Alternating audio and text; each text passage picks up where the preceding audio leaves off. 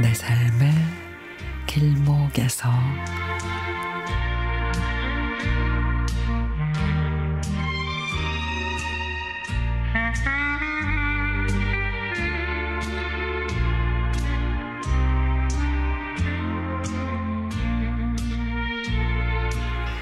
저장돼 있지 않은 번호로 전화가 계속 오는데 혹시나 하고 받았더니 전에 다니던 직장에서 친하게 지내던 언니였습니다.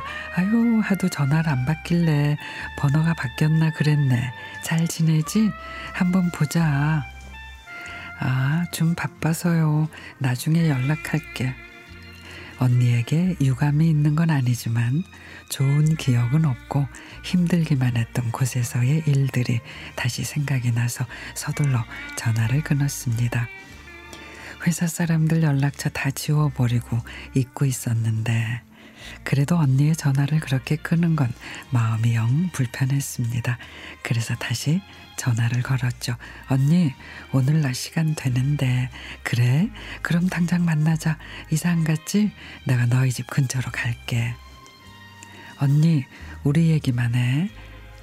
여전히 속 좁다고 흉 볼 수도 있겠지만은 회사 얘기는 듣고 싶지 않았습니다. 그렇게 미리 약속을 하고 언니와 밥을 먹으며 씩씩한 척 잘 지낸 척을 했습니다. 내 얘기를 들어주면서 언니는 반찬 그릇을 다 내 앞으로 밀어줍니다. 너 이 반찬 좋아했잖아. 고기도 더 먹고 어떻게 국물 있는 거 좀 더 시킬까?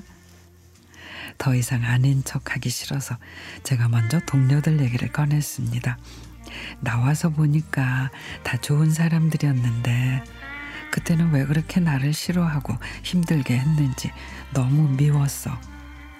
아우 누가 너를 싫어해. 아니야 네가 오해한 거야. 오해를 풀어. 네가 곁을 안 내줘서 그렇지. 지금도 다들 내 안부를 궁금해하고 있어. 그때나 지금이나 언니는 저에게 좋은 말만 해줍니다.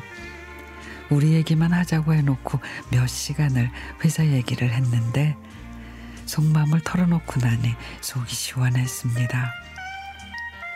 언니의 전화번호를 저장하고 다시 만나기로 했습니다.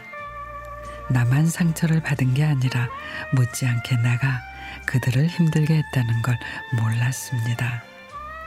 내가 먼저 연락을 할 수 있으면 좋을 텐데 내 부족함을 인정하고 나니 그래도 마음이 한결 가볍습니다. 그래도 너무 늦지 않았으면 좋겠어요. 먼저 다가가는 것도 다름을 인정하는 것도 그리고 또 사과하는 것도 말이죠.